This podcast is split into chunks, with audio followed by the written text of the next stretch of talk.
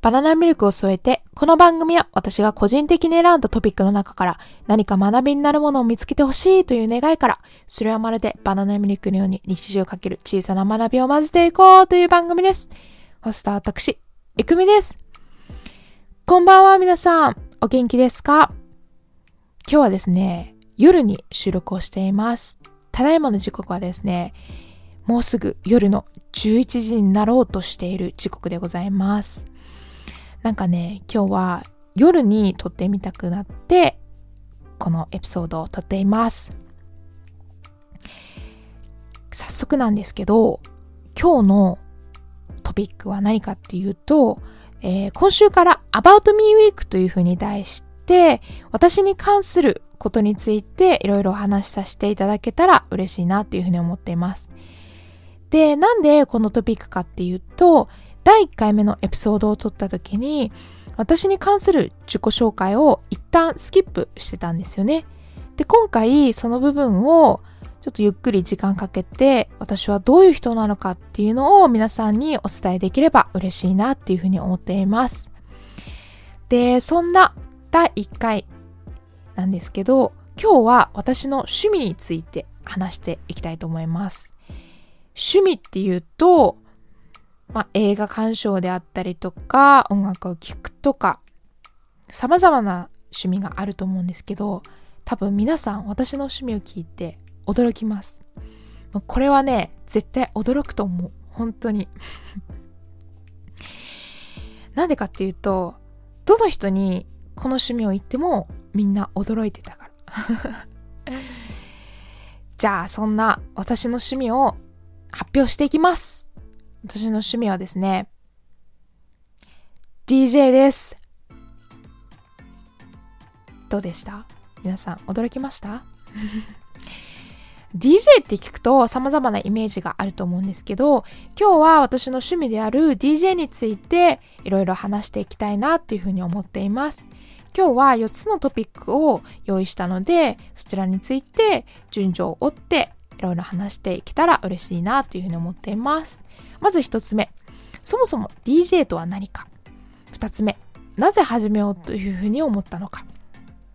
そして三つ目、私が今通ってる DJ スクールについて、そもそも DJ スクールって何？っていうところからお話しさせていただきます。そして最後、現在 DJ としてどうしているか。この4つについて話していきたいなというふうに思っています。まず1つ目、DJ って何？っていうところから。DJ には様々なタイプがいて、私が知っている限りでは3つのタイプがあります。まずは1つ目、レコードを使った DJ のスタイル。これはレコードを買ってきて、レコードを並べて DJ をするっていうスタイルになります。これは多分皆さん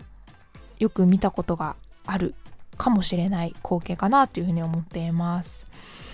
で、あとの2つは何かっていうと、1つが USB DJ。で、もう一つが PCDJ。これは、えららら。これについてちょっと話していきたいなっていうふうに思っています。まず、USB-DJ って何かっていうと、USB の中に曲を入れて、その USB を運ん、持ち運ぶことで、まあ、クラブであったりとかの DJ の、えー、機器にそのまま挿して DJ をするっていうスタイルになります。で、もう一つ、これは私のスタイルでもあるんですけど、PCDJ。これは何かっていうと、PC を持ち運びして、PC の中に、えー、専用のアプリを入れるんですね。で、私の場合はセラト DJ っていうアプリを使っていて、そのセラト DJ っていうアプリの中にもうすでに曲が入っていると。で、実際に DJ をするときは、えー、PC を持って、その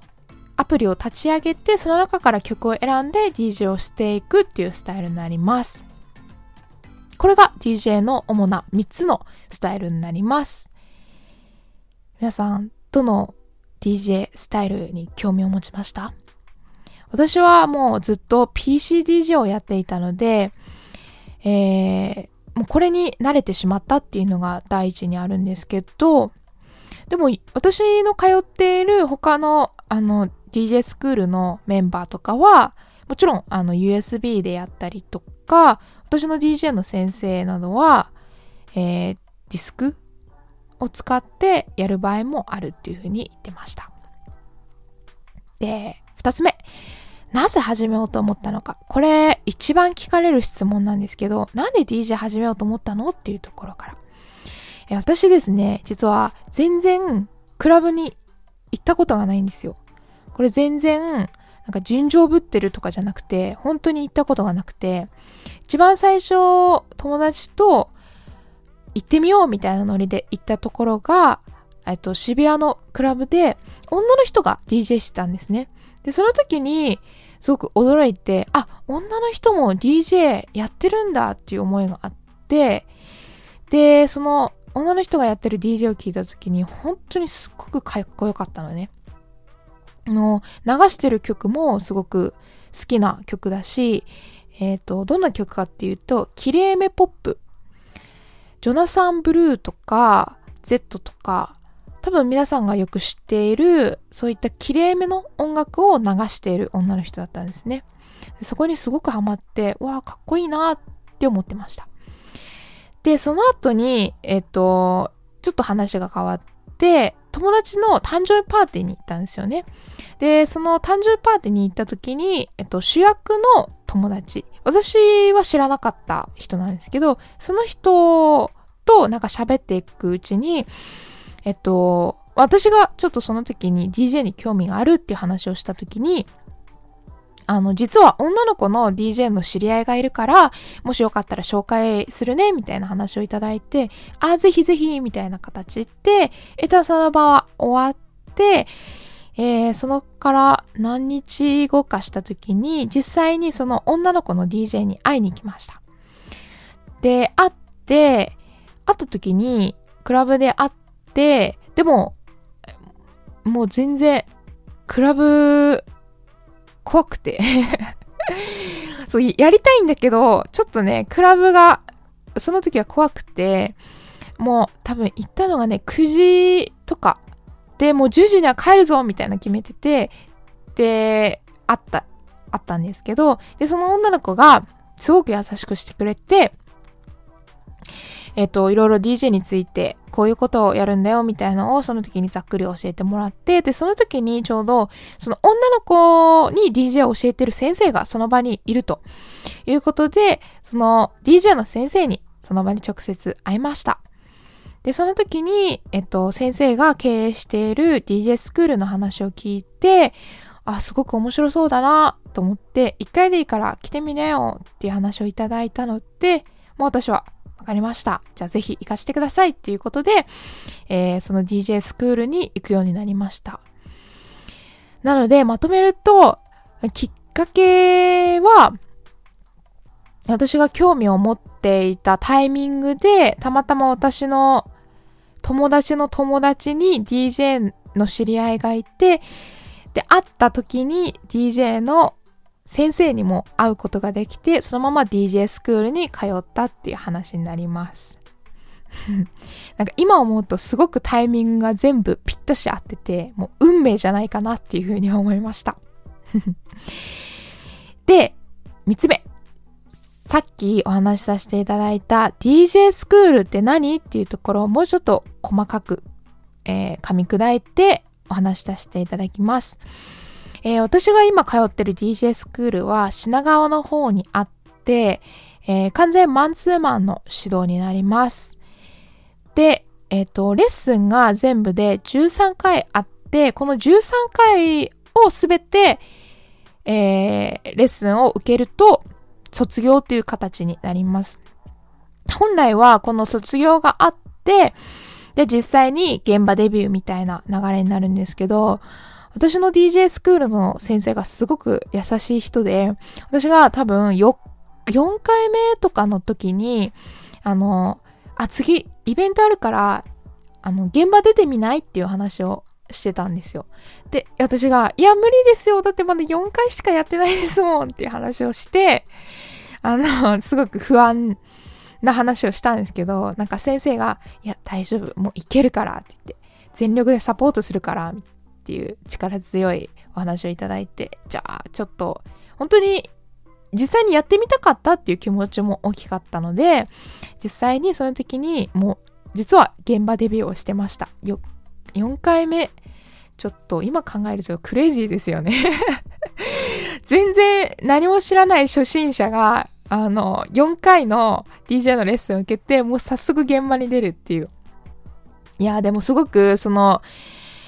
機会をいただけたのは今考えるとすごくありがたいなっていうふうに思います。で、えっと、そんな感じで、実は卒業しなくても、えっと、レッスンの途中でも現場に出ることができます。私のスクールの場合はできました。で、レッスンの内容について話していくと、えー、最初のレッスンは、あの、DJ が使う機器の説明であったりとか使い方について学んで、そこからはずっと、えっと、使う曲について学んできました。えー、曲って言っても、えっと、R&B のようなローテンポであったりとか、EDM のようなハイテンポの曲についてやります。で、私の DJ スクールの先生が言うには、まず最初にロービート。あの、よく BPM って呼ばれる、あの、音の速さを表すものがだいたい80から90から先にやった方が DJ としては成長しやすい。で何かっていうと、EDM の場合はだいたいその BPM が120から130っていうすごく速いんだけど、EDM の場合はすごくパターン化されてるから、実は DJ するのにやりやすい曲っていう風に聞きました。で、そういったあの曲に関する速さであったりとか、テンポ、もちろんジャンルも含めて、様々なことについて学んでいきます。で、最後の日、レッスン最後の日は、リミックスっていうものを作って、で、特にミスがなかったら、それで卒業っていう形で今私はだいたい10回目くらいなので、あと3回で卒業になります。ちょっと私の卒業頑張ります。で、こんな感じで皆さんに DJ スクールについてお話しさせていただいたんですけど、ちょっとでも分かっていただけたらすごく嬉しいです。えー、まあ、DJ スクールにもっと興味があって、いろいろ聞きたいよっていう方はぜひ Twitter の方でご連絡お待ちしております。で、早速最後の、早速っていうかもう最後になってしまいますね。最後、現在の DJ としてどうか。こちらについて。まあ、今このいろいろ忙しい状況の中でどうしているかっていう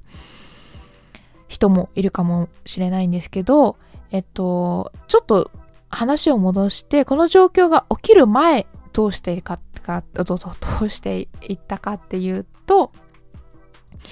私は2回ほどクラブで DJ を実際にしました。えー、一つの現場は夜の12時までかな？やって、もう一つの現場はオールっていう感じで夜の10時くらいから朝の4時くらいまで、えっ、ー、と、そこにいました。って言ってもずっと DJ してるわけじゃなくて、DJ には時間があります。なと、だいたい持ち時間が30分から、えっと、長くても1時間半とかの間で、まあ、それぞれもうシフトみたいな感じであって、で、DJ をしていくっていう流れになります。それが前までしていた DJ の活動になります。で、今、どうしてるかっていうと、今この状況でちょっと現場に出るのは難しいっていう話があるので、最近はもう全然現場では DJ はしていないです。で、その代わり自分で家で DJ をする機会が増えました。で、そんな家でやる DJ は何かっていうと、私の場合は今、リミックス作りにハマっています。今、先生からいただいた曲がもう100曲以上まあ、下手したら300曲ぐらいあるんじゃないかな。ぐらい溜まってるので、そのいただいた曲を自分でリミックスして上げていくっていう活動しています。